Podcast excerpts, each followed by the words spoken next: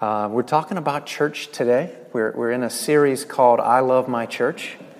And if you hear that phrase, I love church, you might be thinking, no, I don't.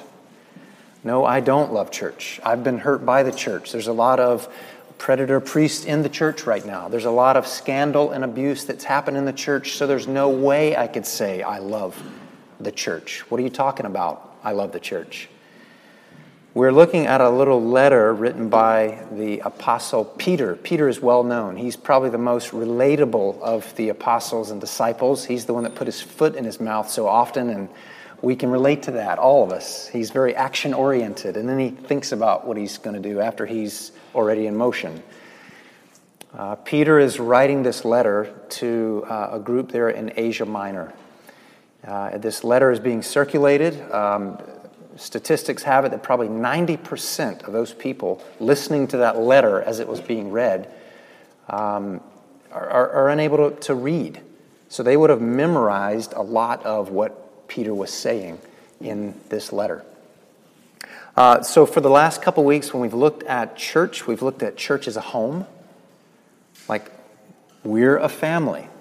God is our Father. We are brothers. We are sisters in Christ. We are being reparented here together as a church.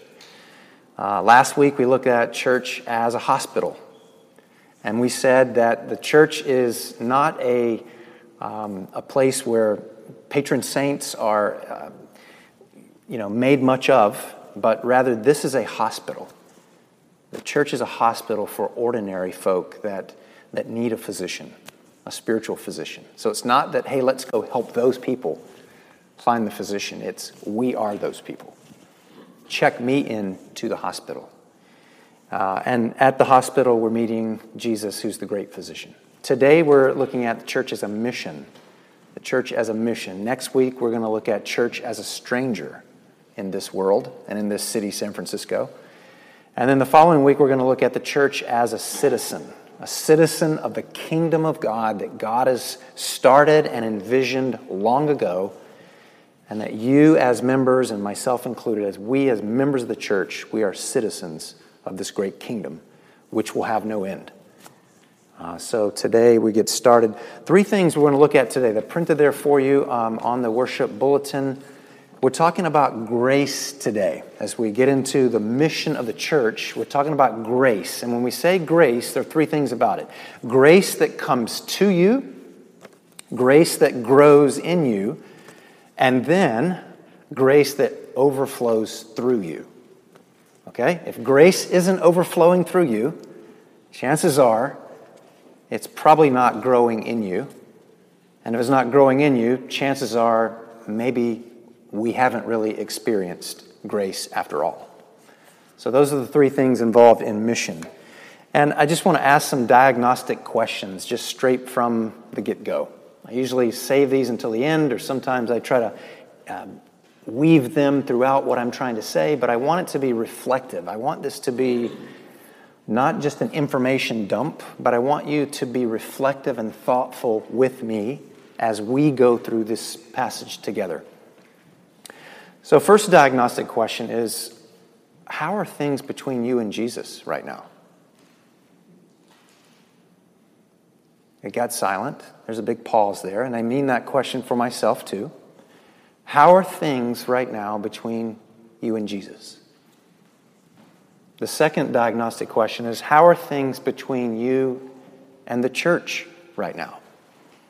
How's that going? And the third diagnostic question would be How are things between you and your friends right now? How is that going? Okay? All right. So uh, everybody's like, whew, let's be done with those questions. Let's, let's move along. Let's get back to Peter.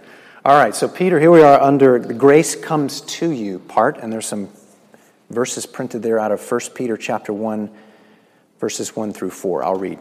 Peter, an apostle of Jesus Christ to God's elect exiles scattered throughout the provinces of Pontus, Galatia, Cappadocia, Asia, Bithynia, who have been chosen according to the foreknowledge of God the Father, through the sanctifying work of the Spirit, to be obedient to Jesus Christ and sprinkled with his blood.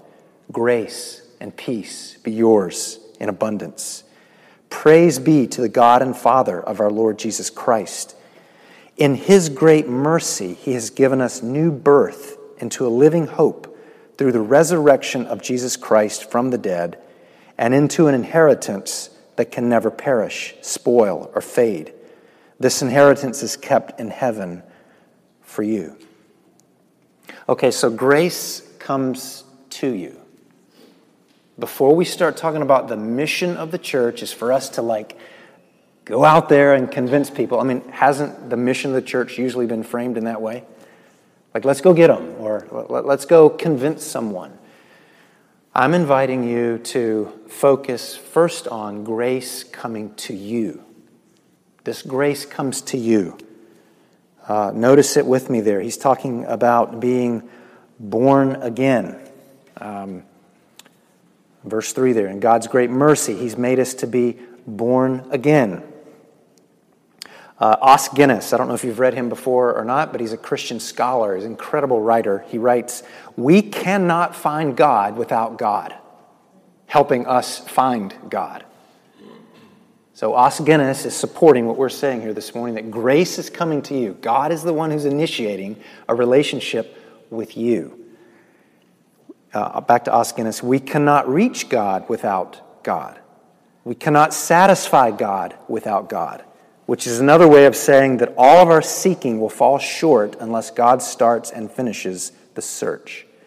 The decisive part of our seeking is not our human ascent to God, but His descent to us. That's beautiful. That's what Christmas is all about the incarnation. God descends, condescends to us. His descent is to us. Without God's descent, there is no human ascent. The secret of the quest lies not in our brilliance, but in His grace. The secret of you finding God and developing a relationship with God and growing in this relationship with God isn't because you and I are so brilliant that we found the way. It's that God in His grace, and I'm just quoting the Bible right here. Look in verse 1. It says that these people whom Peter are writing to were chosen. They were chosen uh, elected by the foreknowledge of God. This means this is God's mission. This isn't my mission. This isn't your mission. This isn't the church's mission. This is God is a missionary. God has a mission. God is trying to recover and restore a relationship, a broken relationship with humanity, based off of our infidelity with God from the very beginning.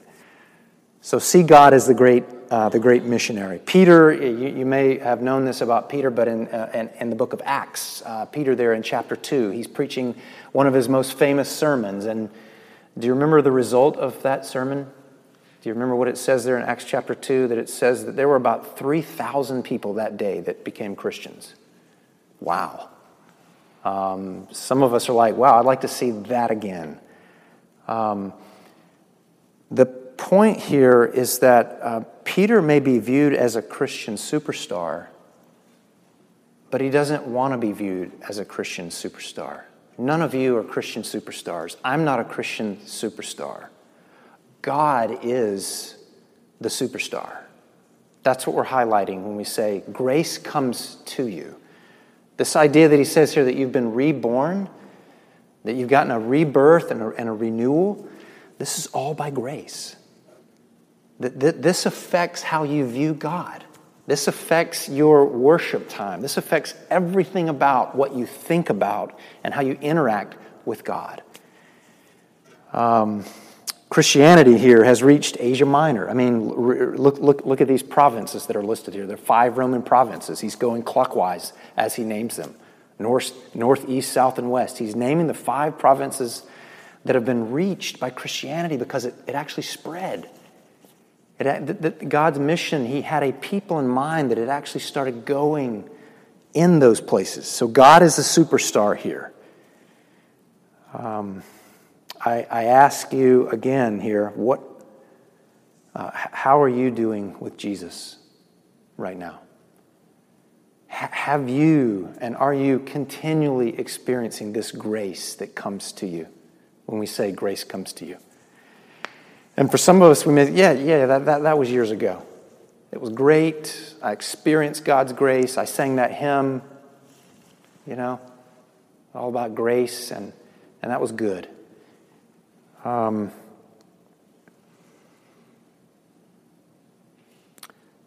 does he match your expectations, though? Does this Jesus match your expectations? And most of us, most of us would say, no, not really the group that Peter's writing to, uh, the whole New Testament, um, as we look at this, Jesus is not, is not meeting expectations. They're expecting Jesus to come in and basically uh, fight and beat their enemies. That's who they thought the Messiah was going to be. But of greater importance than Jesus coming in to beat their enemies or beat your enemies is that Jesus needed to fight a bigger battle for you, and that's your sin to win that battle for us.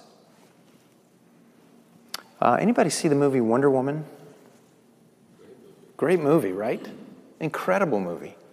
Um, DC fans, Marvel fans, not sure who you are in here about, about all of that, but uh, it was about time for a, a, woman hero. I mean, when you think about DC, we've got Superman, we, we, we have all these blah, blah, blah man, we've got Aquaman. There's even one, I guess, on the B team called Plastic Man. Do you know about this? If you know much about DC, there's Plastic Man. Uh, it was about time for Wonder Woman. Uh, w- wonderful thing about wonderful uh, Wonder Woman is, in, in this movie is I really think this was a great summary of Christianity. And uh, I wrote some notes down here about it. Um, she and her origin story, it's Zeus who's created uh, mankind. Remember that part of her story? And mankind is good. Zeus has created them good, but it's Ares, the god of war, has set them, humanity, in opposition against one another. There's a lot of violence going on.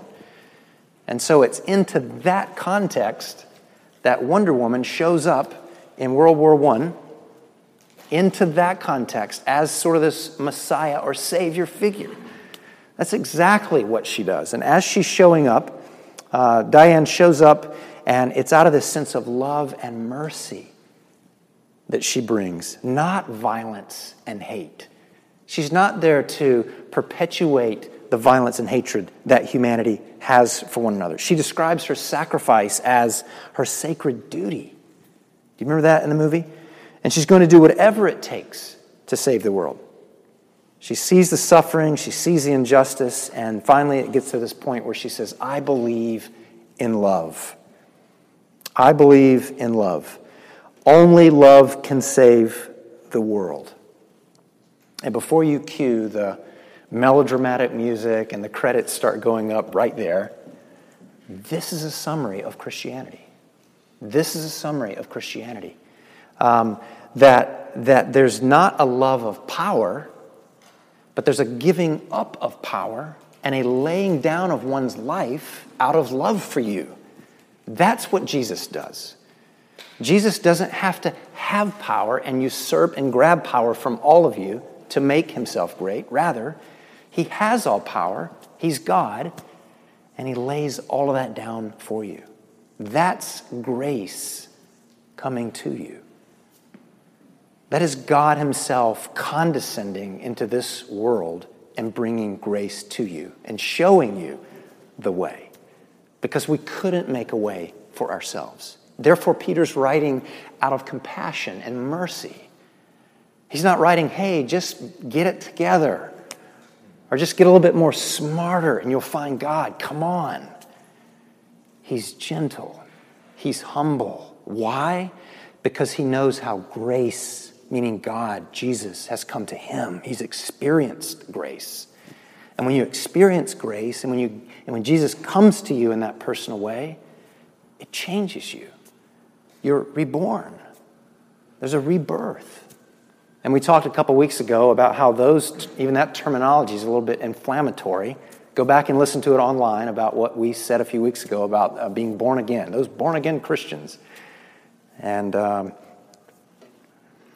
so maybe, maybe you've experienced that grace.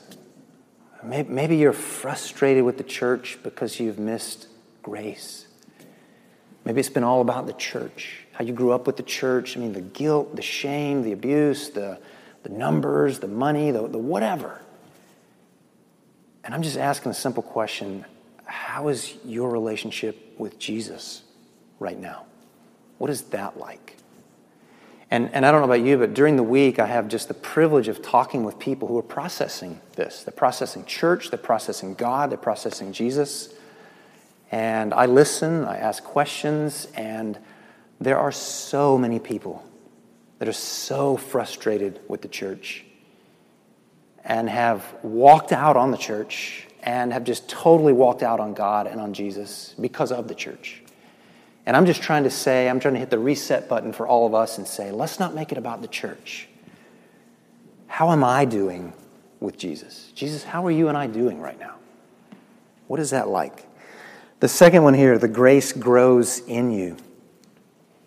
Grace grows in you. And, and, and whenever this grace, Jesus, comes to you, he starts growing inside of you. Uh, God takes up residency inside the life of a believer. And I know that may sound weird, but that's exactly how it's described in Scripture. And in this first century audience, um, it was a group of people, this community, who, who were being led uh, by a new leader, Jesus. And uh, as this grace came to them and is coming to you, you, you become grateful and astonished with this Jesus. Let me read about it. 1 Peter chapter 2 verses 1 and 5 is printed there. It says therefore and of course that word therefore is therefore because of the grace that Peter just talked about. So since that's true, since you've gotten that grace and you've received Jesus and you're a follower, therefore rid yourself of all malice and all deceit, hypocrisy, envy and slander of every kind. Like newborn babies, crave pure spiritual milk, so that by it you may grow up in your salvation. Now that you have tasted that the Lord is good, as you come to him, the living stone, rejected by humans, but chosen by God and precious to him, you also, like living stones, are being built into a spiritual house to be, to be a holy priesthood, offering spiritual sacrifices acceptable to God through Jesus Christ. What is the church's mission? Look in verse 5. You are being built into a spiritual house. Some of you don't feel like you're being built right now. Some of us feel very discouraged. Some of us, our faith, it feels very, very weak right now. But once again, let me highlight that this is God's mission to you. Isn't that wonderful? Isn't that amazing that God is the one who's ministering to you? God is with great certainty and competency, making sure that his church gets established and gets built right here. And, and again, to put back into context, this original group that Peter is writing to, they're going through tremendous suffering. They're going through unbelievable persecution because of the name of Christ. This letter would have been like astoundingly great news to hear it again. This would have been so life giving and encouraging. So, verse 5 that you are being built into a spiritual house. What is the church church's mission? You've received grace. You've received this mercy. That's the church's mission. Verse 1 rid yourselves of hypocrisy and envy. The mission begins where hypocrisy ends. Put away hypocrisy. Put away these things so that the mission can continue to grow in you and this grace can continue to grow in you. The church's mission is, is also found in verse 2 there helping one another grow up in our salvation. We mentioned this a few weeks ago, that word, uh, phrase there, grow up. Some of us are baby Christians. Some of us are in our adolescent Christianity, and some of us are adult Christians. Has nothing to do with how long you've been a Christian, has all to do with how you're continually receiving God's grace. And that's where growth is found. That's exactly where you will grow. The church's mission is in verse 3 here, reminding one another that the Lord is good. So when we meet up, so when we're spending time together, let that come up in our conversation. Hey, uh, Juan, great to meet with you this week. Um, what's your week been like? And, and, and how can you remember how God was good this week? And then Juan tells me a story about how he's experienced God's goodness this week personally.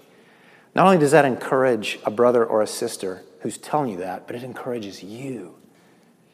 That's our mission, is to love each other in that kind of a way, to encourage one another in that kind of a way. Let me ask that diagnostic question again. How are things between you and the church right now? I'm going to quote the San Francisco Chronicle. Read this about four years ago. It's a great article, and it was called Churches Need Not Apply and the City's Vision for Treasure Island. Uh, San Francisco's master plan for a show, I'm quoting, San Francisco's master plan for a showplace 21st century neighborhood on Treasure Island does not include room for a single church, synagogue, or place of worship. Then, I don't, anybody read that article? Great article. Um, then you read all the comments. You know, you, whether you're reading New York Times or Chronicle, uh, you got to read the comments down here. Uh, the comments: No churches, sign me up. Says Lefty Wino. I kid you not, that was the name there, beside Lefty Wino's uh, comment. Another comment said, Imagine a place uh, to live that has no space for the hatefulness, hatred, bigotry, prejudice, and lack of love of humanity that exemplifies contemporary evangelical Christianity. You may say I'm a dreamer, but I'm not the only one, writes another. Another comment there said, What a wonderful idea, a whole world without churches. Sounds like heaven to me.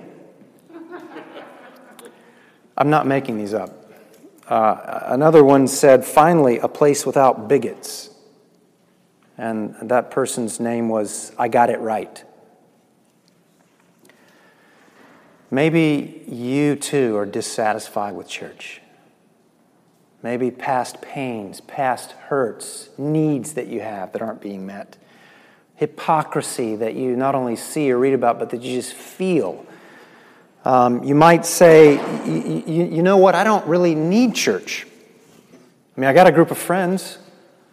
I, I kind of like to become a little bit more robust of a citizen and do a little bit more volunteering. And I, I mean, I got more traveling to do. I want to see Tahoe a little bit more. I, I just don't have time right now to, to be a part of church. Um,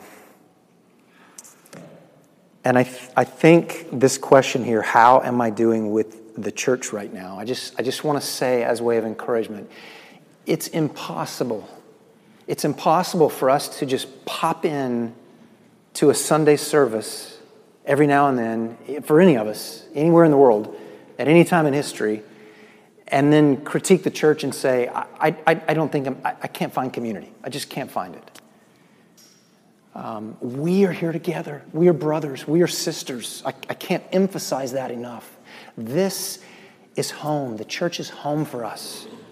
This is who we are. It's part of our identity. So, so, so the sitting on the fence of, well, I just don't know if I have time for it or not. That This is a call to, as grace grows in you, to, to commit.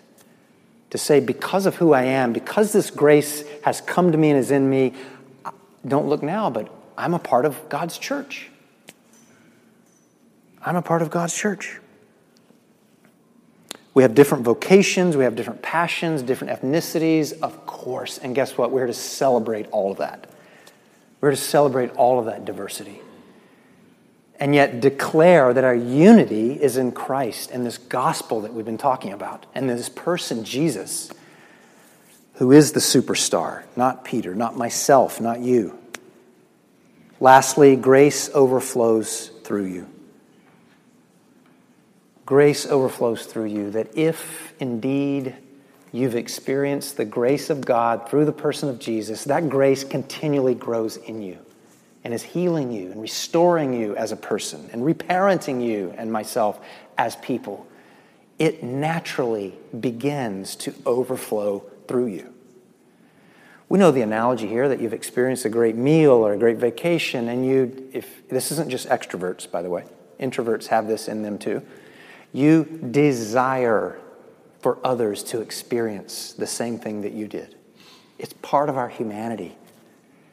Uh, lots of new tech companies. If you'll scroll down through their senior staff list, there's even a lot of staffers called product evangelist. Yeah, product evangelist. Like the word evangelism, everybody knows what that means. It's gotten a bad rap and a bad name uh, to mean what others want it to mean, but it simply means telling people about something that's incredible news, something that you've experienced. And in particular, this is what he's doing here in 1 Peter chapter 3, verses 13 through 18. He says, Who is going to harm you if you are eager to do good? This is a group that's suffering now. Keep, keep, keep this in mind. They're suffering, they're undergoing persecution, and so he's reminding them, but even if you should suffer for what is right, you are blessed. Do not fear their threats. Do not be frightened, but in your hearts revere Christ as the Lord and King. Always be prepared to give an answer to everyone who asks you, to give the reason for the hope that you have. But do this with gentleness and respect, keeping a clear conscience, so that those who speak maliciously against your good behavior in Christ may be ashamed of their slander. For it is better, if it is God's will, to suffer for doing good than for doing evil. For Christ also suffered once for sins, that the right, for the, the righteous for the unrighteous, to bring you to God. He was put to death in the body, but made alive in the spirit. See, as we experience grace, and I don't mean just one time ago, like a long time ago, when I was a kid or whenever, Yes, remembering it, calling it to mind, but day by day, flourishing, thriving in that intimate relationship, personal relationship with Jesus, that, that it's a real person that you're praying to and talking to, and you're reading the scriptures, you're, you're interacting with a God who's alive. And coming into that time with the Lord saying, I'm back to the hospital again. There's pain unspeakable. There's dreams yet to be fulfilled. There's things I, I need someone to really understand and know about me. And only you, God, are that safe place. Only you know me in that way. Give me your grace and forgiveness continually. Um, this grace overflowing through us here, look in verse 15. In your hearts, revere Christ as Lord. Always be prepared to give an answer for the hope that you have the hope that we have. The hope that we have. It's so easy to hide in the news feeds that are going on all day long in and out of your phone into my phone. We just read and read and read all day long, and, and meanwhile, feel no hope within us about everything else that's going on. Anybody feel that? Anybody feel like hope is somewhat threatened based on what news feed is coming in? Or what so and so decides to do today? or social media feeds that's coming in. And so, like, my emotions and how I think about myself and my identity is all going to be shaped based on what was fed to me. And Peter, speaking to Christians, he's saying that's not where your hope is. Your hope is in Christ the Lord. Christ is your king. Uh, much different political leader than you've ever experienced, much different friend than you've ever known. Verse 15, he says, As you're uh, sharing this hope that you have with other people when they ask you, be gentle when you do it. Don't be obnoxious when you do it. Be respectful when you do it. Enter into a dialogue with people. Learn to listen to people. Ask people their thoughts. Ask people their religion. Take an interest in them. Invest in them. It's like friendship. That's what happens in a friendship. Christians don't have to be weird and try to control and convince people. Enter into a dialogue and be real with these people because we are those people. Matthew chapter 5, verses 10 and 12. This is Jesus' famous Sermon on the Mount where he's saying, Blessed are the poor in spirit. He says this Blessed are you when you are persecuted because of your faith. Wait a minute, how is that a blessing? That hurts. That hurts here in San Francisco when to be a Christian means you're a significant minority. It means that someone might not say something outlandish uh, at you at a party in front of everyone to embarrass you if they find out that you're a Christian. But most certainly, there will be subtle uh, things that are being communicated to you because of that identity that you've just given. Sometimes, not always, but sometimes. And Christ, your King, is encouraging you, saying, when that happens, you are blessed. That room full of people uh, think you, thinking of you and how they're thinking of you, uh, they may not be blessing you, but you are blessed. You are blessed. You are blessed, he's saying. Uh, this idea of, the of, of, of grace overflowing through us is just a reminder that the church is not a cruise ship.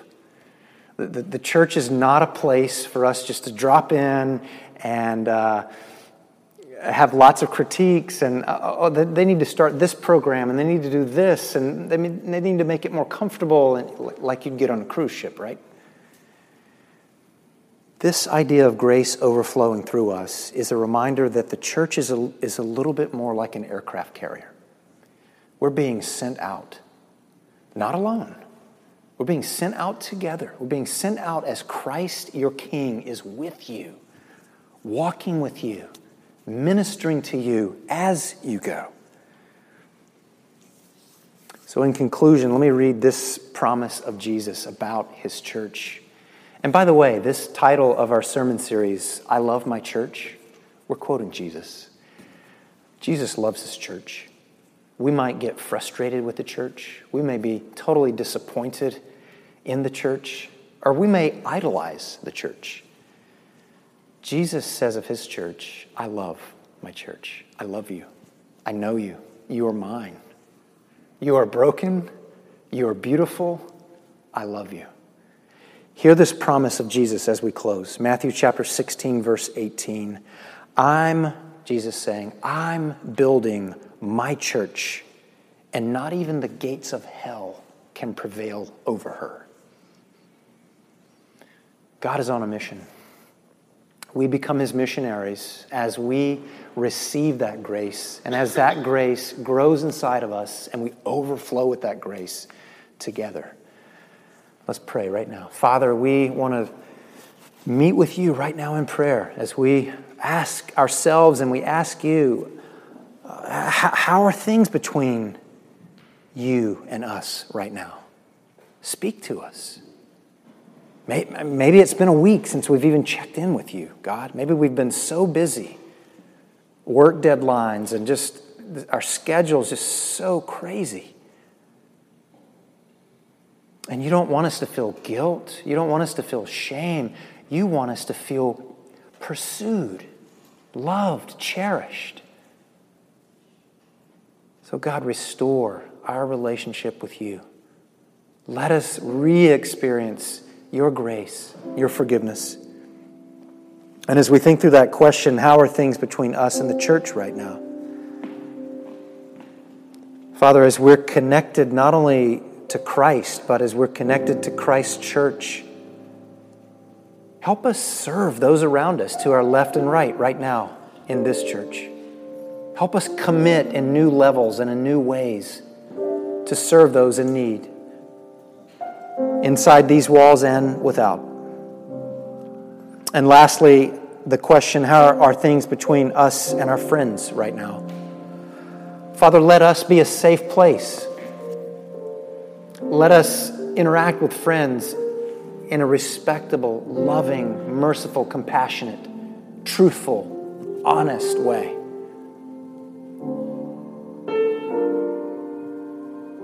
Father, hear all of these prayers. We pray in the name of King Jesus. Amen.